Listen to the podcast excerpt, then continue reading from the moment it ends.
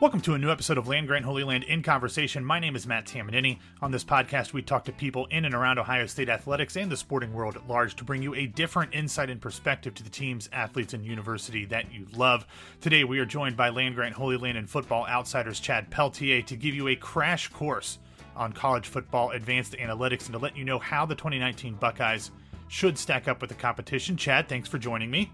Thanks for having me, Matt.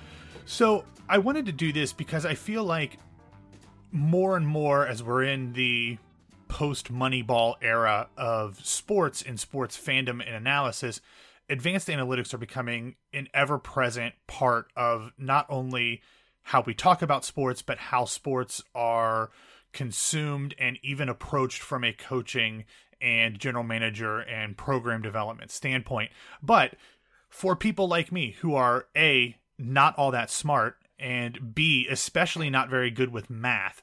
I feel like I know how important those analytics are, but I don't actually understand what most of them mean. You are both smart and good at math, so I'm hoping that you can at least give us a little bit of an idea as to how these analytics translate to the game of college football, to Ohio State, and to how we as fans can watch them. So, as you kind of start looking at this season as a whole, what are some some of the analytics that are important to pay attention to? How are they determined without making people's heads spin? Where should people start if they want to understand how analytics impact the game of college football? Yeah, sure. I'm happy to give kind of an overview there.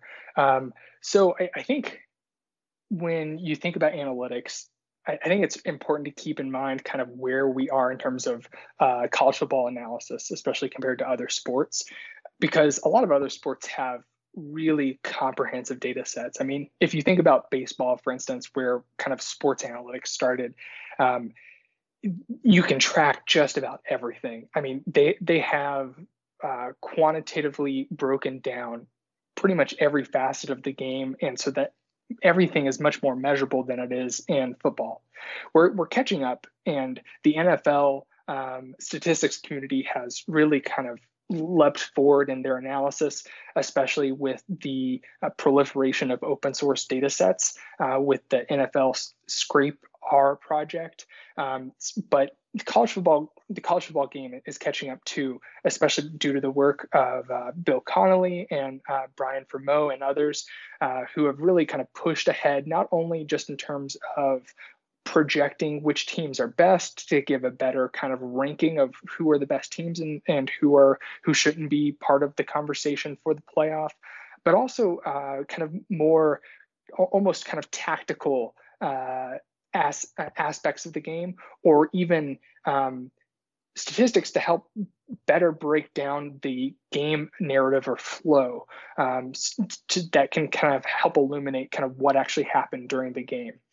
Uh, if I'm if I'm just kind of explain if if I'm just trying to explain college football analytics to someone who's never heard of them before, um, I, I guess what I would start off with is essentially what we try to do is take the concepts that you think of uh, ordinarily you know that you may think of in your qualitative analysis and assign a number to them uh, so that we can kind of analyze them in a more uh, methodical way. So the kind of cornerstone of all football analysis is success rate and essentially that that metric tries to break down the a team's offensive or defensive progress towards a first down. And essentially, it takes into account that every yard line and every situation in a football game is different and has different value. For instance, um, a, a five yard gain on on first and 10 is different than the value of a five yard gain on third and three. Um, obviously, getting that first down on third and three is is is even more valuable than a successful five, five yard play on first down. Um, and the, the better efficiency metrics um, also take field position into account. Uh, accounting for situations where you know it's it's more difficult to get that first down closer to the end zone or to your opponent's end zone, for instance. Um, so as well as coaches' decision making kind of changes at different parts of the field. So if you boil down kind of the the cornerstone of college football analytics, I, I, would say success rate as a measure of efficiency is where we would start. Um, when when you see articles on Land Grant Holy Land next year, unless I make some kind of changes, essentially how I determine success rate is whether or not you achieve 50% of your necessary yardage on first down, and then 70% of the remaining yardage that you need on second down, and then 100% of the remaining yardage on third down or fourth down if you need it.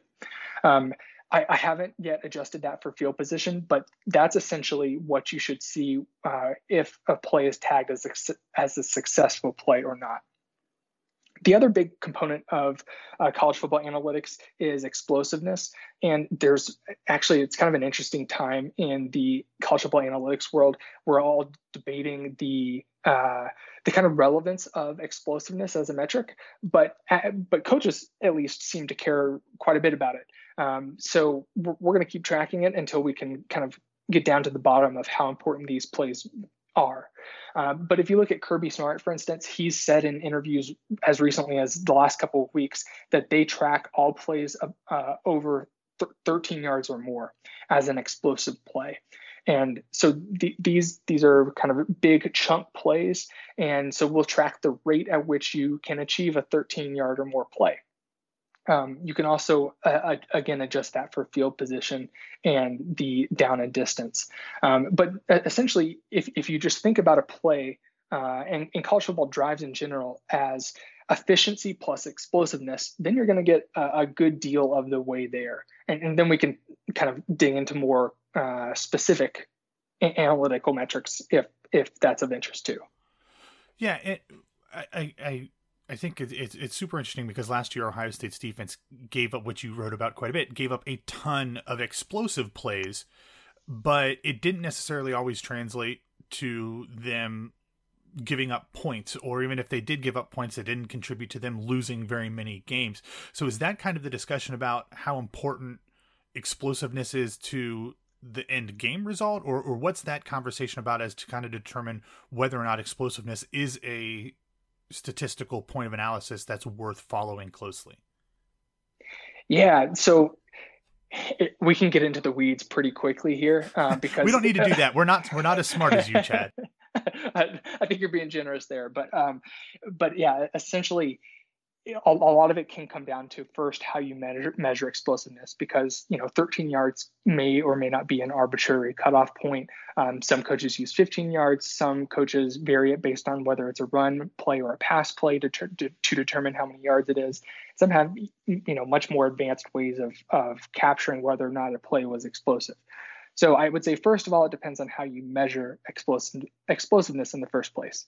Uh, second of all, uh, I, I think it if you look at just uh, kind of regression relationships between overall uh, efficiency, explosiveness, and other factors in terms of game outcomes, uh, you'll see that that uh, efficiency really, really matters. Um, so I, I, think that most people at, at, this point would say that kind of success rate and other efficiency metrics, um, EPA is kind of what people are, are building off of, especially in the NFL analytics world. And what, what does um, that stand? What does that stand for? Expected points added. Um, so you can look at you can look at the value expected points added of a particular play or a player um, compared to baseline rates of plays and players across the entire league. Is that kind of like um, the the football version of wins above replacement? Exactly. That's okay. exactly right. Yeah, so um, it, it's, it's, essentially a uh, football version of, uh, WAR. That's that's entirely right. Um, but yeah, I mean that that's a base part of the uh, nflscrapR um, data set. So you know that gives in, the NFL analytics community a huge advantage, um, and S&P Plus and other advanced analytics systems like FEI and F Plus and Sagarin uh, all have various versions of of that same idea that to kind of capture the the overall efficiency and it's it's kind of debatable whether or not explosiveness has as much of an impact And you you're talking about efficiency, and that's really the determining factor, or at least seemed to correlate with being able to determine success on the field. What is that over under mark where if you're above this number, that's a good efficiency rate. If you're under this number, it's not so great. Yeah, so that, that that's an interesting question. Um, I, I don't know if I know off the top of my head what exactly is is kind of a baseline uh, because it, it does vary somewhat year to year and we do track it relative to other teams. Um, so I, I don't know if I can give exactly a, a, or ballpark, a I guess definite, even. Yeah. Um, so I, I guess I would say that in terms of of efficiency, I mean, you obviously want more than half of your plays to be to be successful, right? yeah. um, I think that, that that's that's a good cutoff point. Okay, so where would Ohio State's offense, which had, I mean, record-setting success passing-wise last year, but even though they had a thousand-yard rusher and almost a second um, from J.K. Dobbins and, and Mike Weber, it wasn't exactly the most, I think, in my mind, from a layman's view, the more colloquial version of efficient looking offense. As a total or even if you want to break it down by passing and running how did they do just in general? You don't have to give me I'm, i do not expect you to know the exact percentages but just in general how did they rate on those parts of their offensive game in 2018 yeah so there, there was a huge split um, like your eyes would tell you just from watching it between the run and the pass game and between explosiveness and efficiency. Um, so it, it was really strange, I think, to pretty much everyone that uh, J.K. Dobbins' efficiency dropped off so much last year. Um, I, I, do have the S&P Plus numbers pulled up, and okay. S&P Plus is is if you're not familiar, is Bill Connelly's metric. Uh, it is opponent adjusted, so it's not only just the overall success rate, but it's also adjusted for the uh, success rates of all the uh, opponents in college football. So um, they're Ohio State's offense ranked 54th in rushing S&P plus and fifth in passing S&P plus. So that just shows you, and, and S&P plus overall captures various components of which efficiency is kind of the predominant one. Um, but that just goes to show you the the stark contrast in how uh, how important the passing game was last year compared to the rushing game. And if we look at success rate compared to explosiveness, um, the the overall offense was very explosive. It was top t- or sorry, uh, efficient. It was a top ten in six in success rate, and it was uh, right in the middle of of of the FBS in terms of explosiveness. And we might not have expected that overall. Um, I think because we you know we think about that passing offense as pretty explosive. Um, however, the the success rate is really dependent there on the the sheer efficiency of the passing game. Um, Haskins was both explosive and efficient, uh, but but man, we have never really seen an as efficient a passing game as Ohio State had last year in Columbus. Yeah, and obviously with a completely new quarterback and someone who has a completely different skill set, obviously those things will likely change this year, which I want to get to in a minute. But you mentioned Bill Connelly and S&P Plus. Most listeners probably know that Bill used to be a part of our family at SB Nation. He has now moved on to I don't know some other place, the worldwide leader, ESPN or something like that.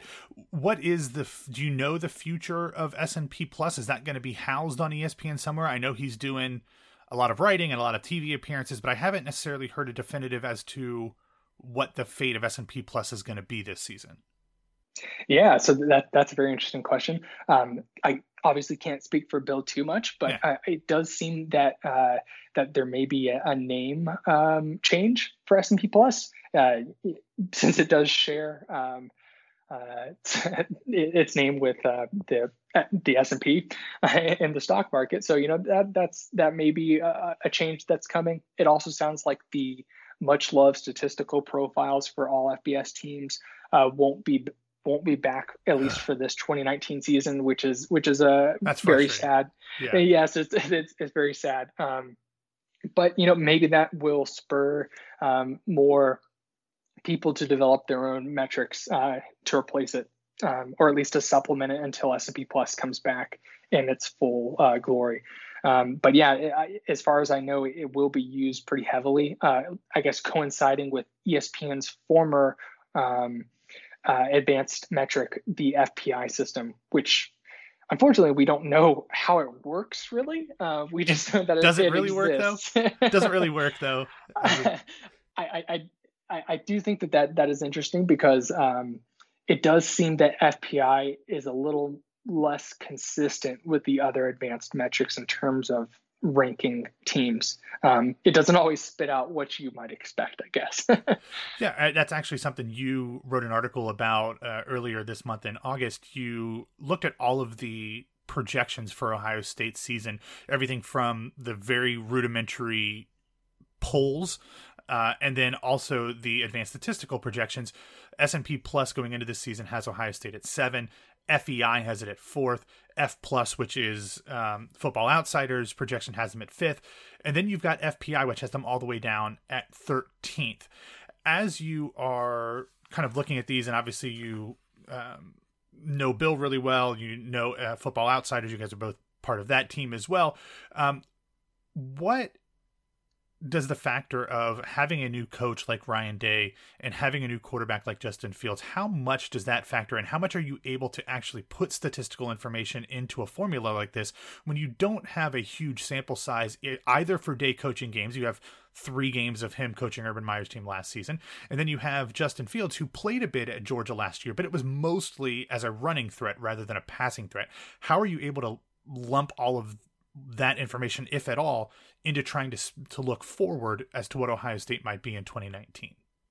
Yeah, that's a great question. Um, so I, I, guess just backing up one second in terms of how advanced statistical projections work, um, almost all of them function with more or less the same components. Uh, so kind of the core is taking a look at your what you did last year in terms of advanced stats. So that would be where you ranked and what your rating was in terms of efficiency, in terms of your drive efficiency. So whether or not you had a, uh, a, possession that was able to get into opponent territory and into a scoring position or into uh, an opponent red zone, um, how successful you were when once you got there in terms of getting touchdowns and uh, explosiveness, like we talked about.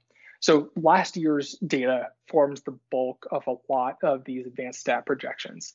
Um, then most of the forecasts will then modify that number by the returning production that your team has. Um, so a lot of a lot of fans are familiar with returning production um, sure. in the kind of Phil Steele kind of way. Um, so that's like returning starters, right? So you know that's like eight on offense and seven on defense or something. Um, and ESPN during broadcasts will frequently refer to that, you know, for returning on the line, and that's that's definitely valuable. Um, but it doesn't always account for situations where um, for instance, backups got a lot of playing time, even if it, they weren't starters or there was a rotation. Um, and you know, depending on what you who you count as a starter, like Ohio State had legitimately six starters at wide receiver last year. Um, so I, I, think that that uh, ways to account for returning production, like uh, Bill's system, which takes a look at the actual statistics produced and the percentage of returning statistics. So that'd be like passes defended, uh, or rushing yards or passing yards. Um, that that better accounts for the actual impact that that players had, even if they didn't start. Um, so th- that modification on last year's metrics forms a, core part. Then a lot of people will add in a, a kind of longer term recent history analysis. So up to five years into the past, uh, with obviously declining weights as you uh, go further back in terms of um, right. how how much the, those affect your current score. Uh, but that kind of serves as an anchor so that even if last year, I guess to account for whether last year might have been an aberration, either plus or minus from your kind of statistical threshold over time. And then the, the other two factors that fact that go into um, statistical forecasts are recruiting, and this is a, this is obviously a big one. Um, so recruiting rankings, and again, we can we can talk about this, but there are a ton of ways to measure recruiting. So you could just take a look at the rating, uh, average rating that you've had over the last four or five years, and factor that in, or various other ways of accounting for recruiting. And then finally, uh, turnovers. And turnovers are interesting because they're one of the more uh, random parts of football. Yeah. So not necessarily at as much, um, although there's a debate here too um, about the ability to cause turnovers, but definitely in terms of recovering turnovers and especially recovering fumbles. That's entirely random, uh, just where the ball bounces after it comes out of a, a, a rusher's hand. So um, the the overall turnover margin that you that you had last year um, is definitely ripe for uh, regressing to the mean. Whether that is in your favor or not, it, it, it could have influenced your overall game to game performance um, in, in, a way that you know gave you an extra win or loss here and there. Um, so all of those things kind of can can be used to spit out a statistical number uh, or, or rating for your team.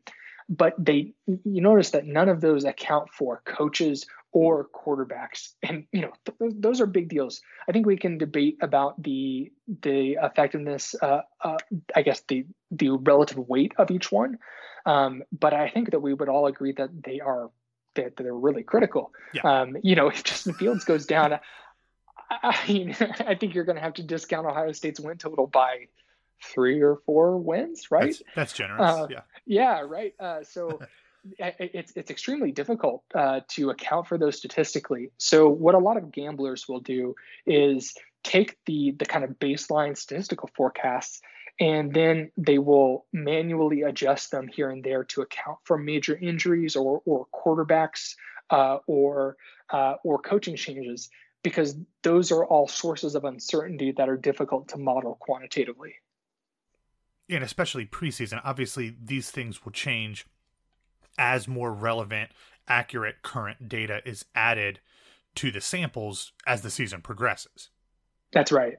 Yeah. Yeah. Um, although even there, with such a short season, um, it's it, and with players constantly changing, it is difficult to uh, always get a sense for, especially in the first like seven games um, or so, uh, to to weight how much to account for a performance yeah. against whoever. And you know, we do the same thing. Um, e- even if you're not using statistics, in week one, if Auburn uh, if Auburn beats Washington, I think that that was last year. Uh, you know, how good of a win is that, right? Uh, we don't necessarily know if either of those teams are actually going to be good.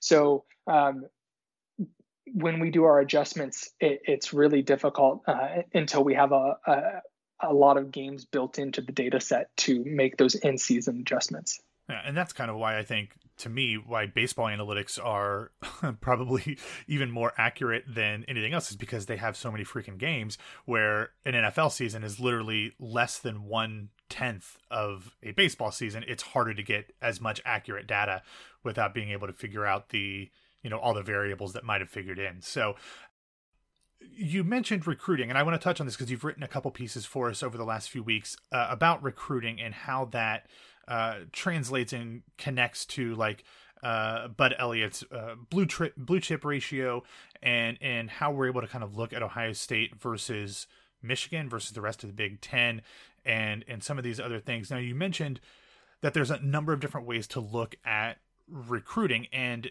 everybody has their um, different systems, we tend to look at 24 uh, 7 sports composite rankings, but those in and of themselves are just arbitrary, uh, you know, sub, you know, uh, uh, subjective analysis from, you know, what they always talk about in baseball is scouts.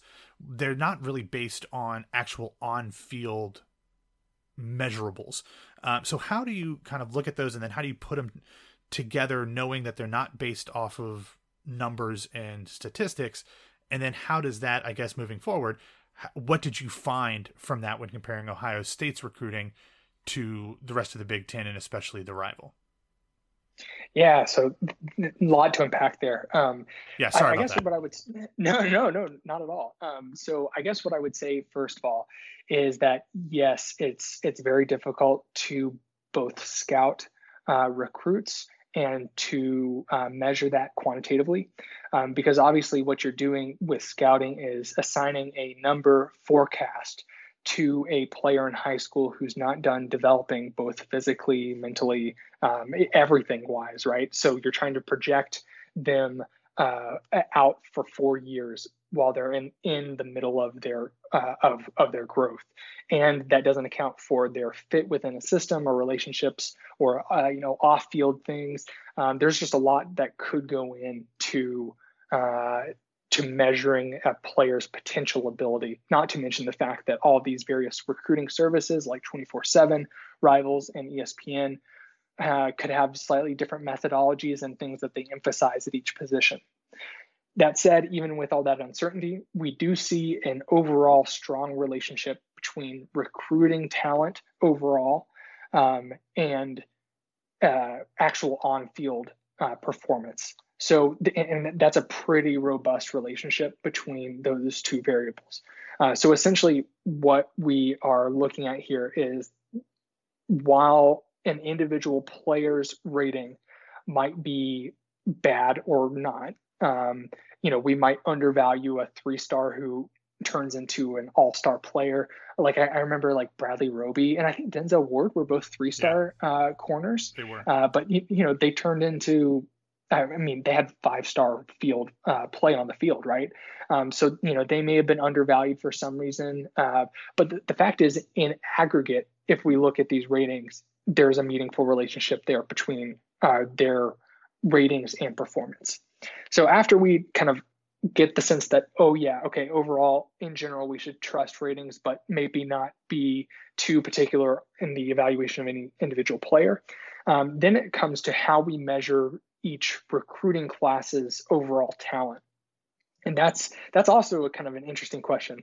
I always start with the 24-7 composite like you mentioned because it uh, is an average of the three major recruiting services.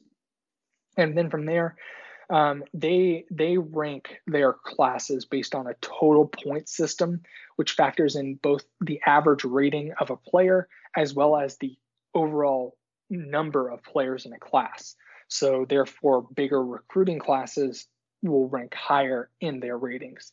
Um, that that obviously is is useful to some degree because you want to have more better players rather than just better players. Right. Um, and that's but, what Ohio State found in their 2019 class. While it was down at like 14th overall, I think when it came to points per player, they were actually like third.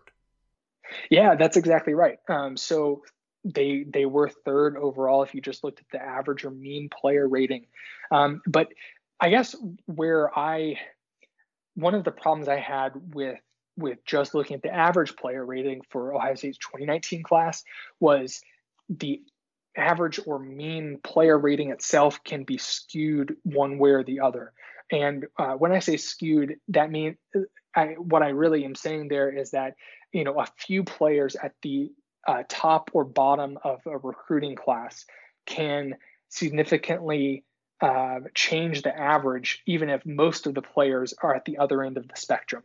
And I think that that was was more or less the case with the 2019 class, where we had I think three three five star players at the very top, but most of the class was actually rated a good bit lower than we've seen for the, the last four or five years. Um, so it pulled up the average player rating if you look at mean uh, the mean player rating, but in a sense, it still was a, a little bit uh, a step down in an overall quality from our previous classes. Um, so one of the things that I wanted to do was first look at median player rating, which isn't is which is less affected by skew, and also look at the full distribution. Um, so basically, I made some charts uh, that were histograms that I overlaid with uh, density curves to show the essential. That's those, those are just yeah.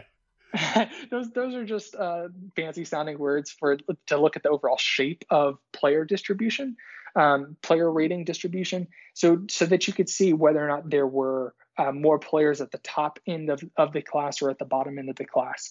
And essentially, all it shows is that there that the 2019 class was heavily weighted towards the lower end of the class.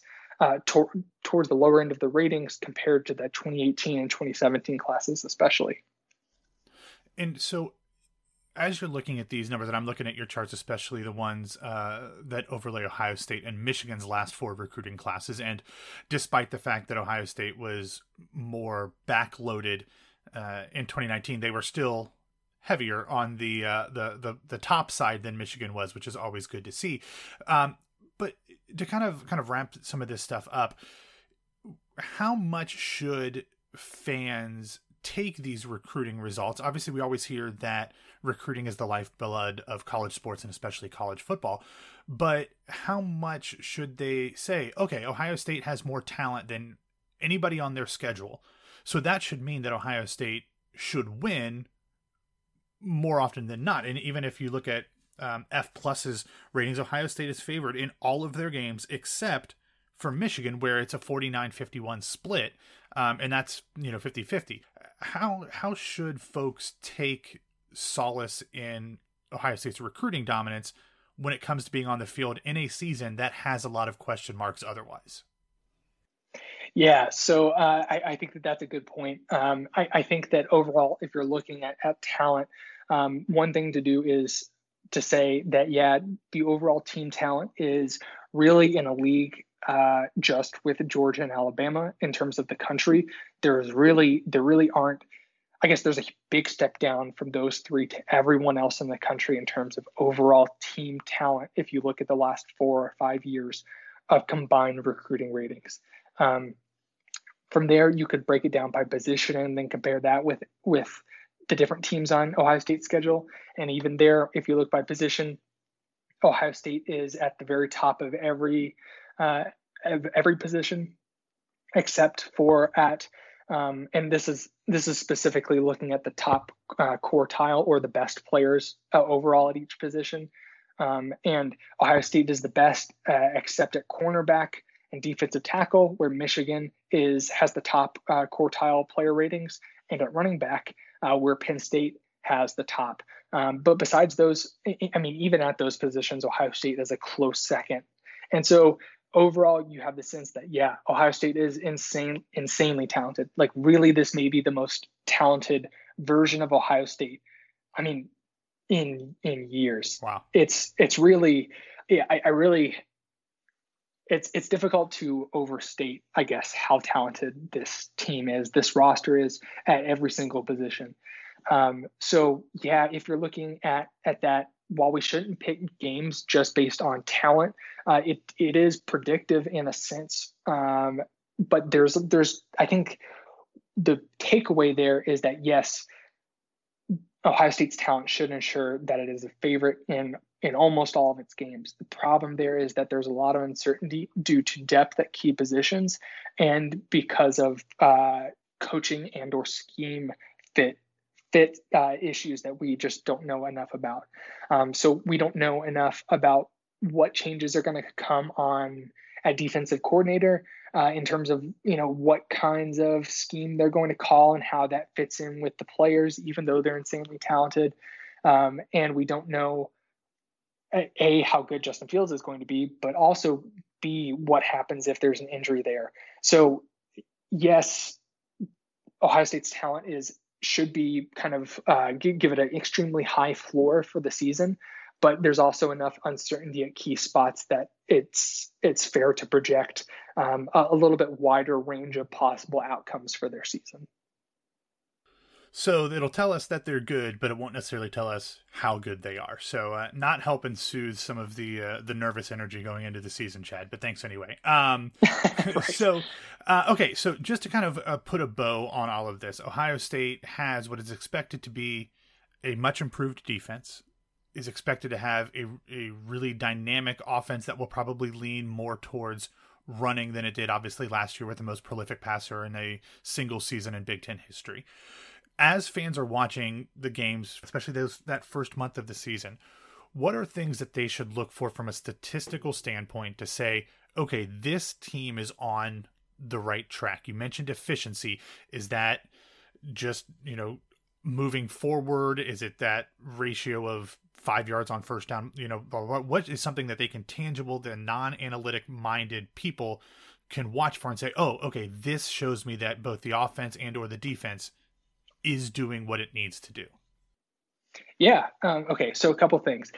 First of all, um, if you're watching, if you're in the game and watching things, it's it's impossible to you know calculate success rates in your head. Exactly. Um, but, what you can do, uh, I, I, think that one thing to look out for in terms of efficiency is, and one one of the most important things that I'll be watching during games is the percentage of rushes that go for four yards or more.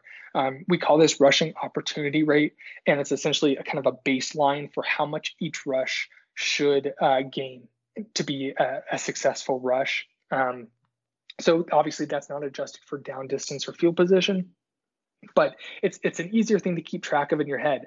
Oh yeah, okay. J.K. Dobbins gained four yards there, only two yards there, seven yards there. That's a lot easier thing to to keep in your head and to kind of track throughout a game.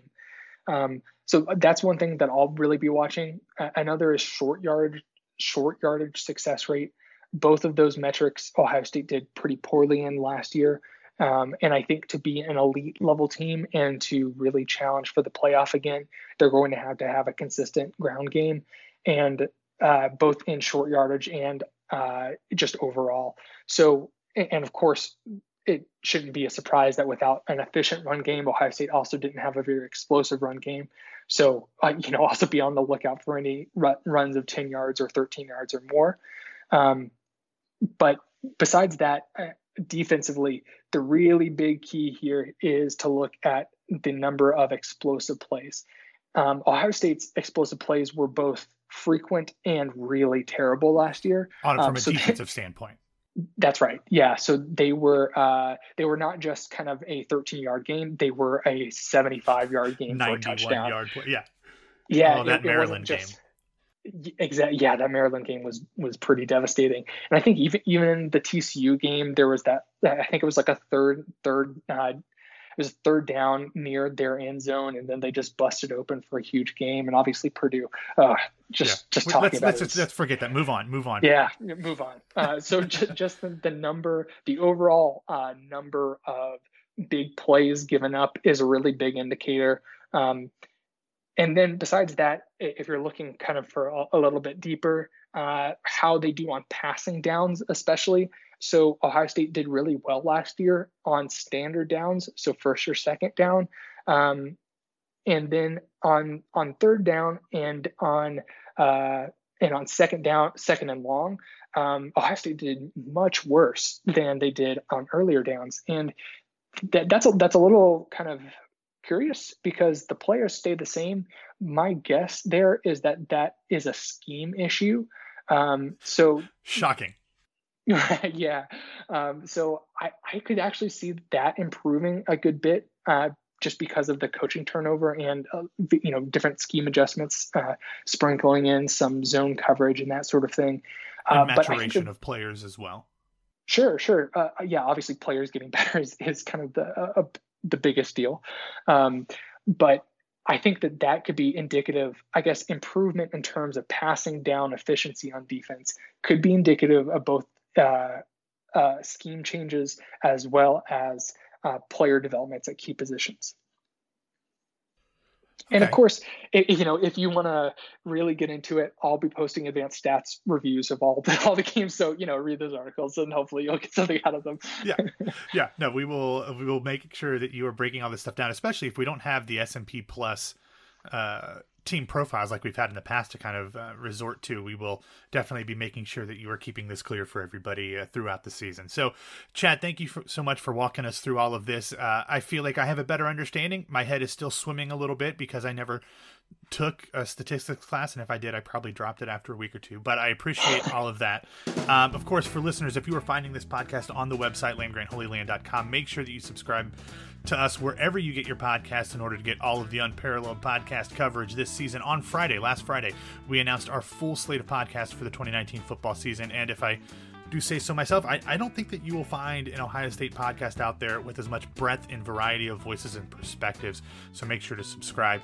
Anyway, also don't forget to follow Land Grant Holy Land on Twitter at Land Grant 33 and you can find me on Twitter at BWW Matt. And even though Chad, you don't tweet a ton, um, but if you do, folks can follow you at CG Peltier, C G P E L T I E R. Uh, anything else that people need to know about your social media? Um, not necessarily. I, I do also post uh, kind of uh, reviews of each week at Football Outsiders too. So feel free to take a look at those. It's an advanced stats review, um, but not just looking at Ohio State, looking at the country as a whole. Yeah, and and I, I we should put a plug in there because um, Football Outsiders has their season preview and their statistical preview. It's like a 500 page document um, for sale. I bought it. It's great. I'm looking awesome. at it. You can hear it right here. I'm looking at it right here. So. Um, uh, really fantastic stuff. Like I said, I don't understand most of it, but it's uh, uh, it's really good information to have if you are a little bit more statistically minded. So, anyway, thanks everybody for listening. We will talk to you again soon, and of course, go Bucks. Go Bucks.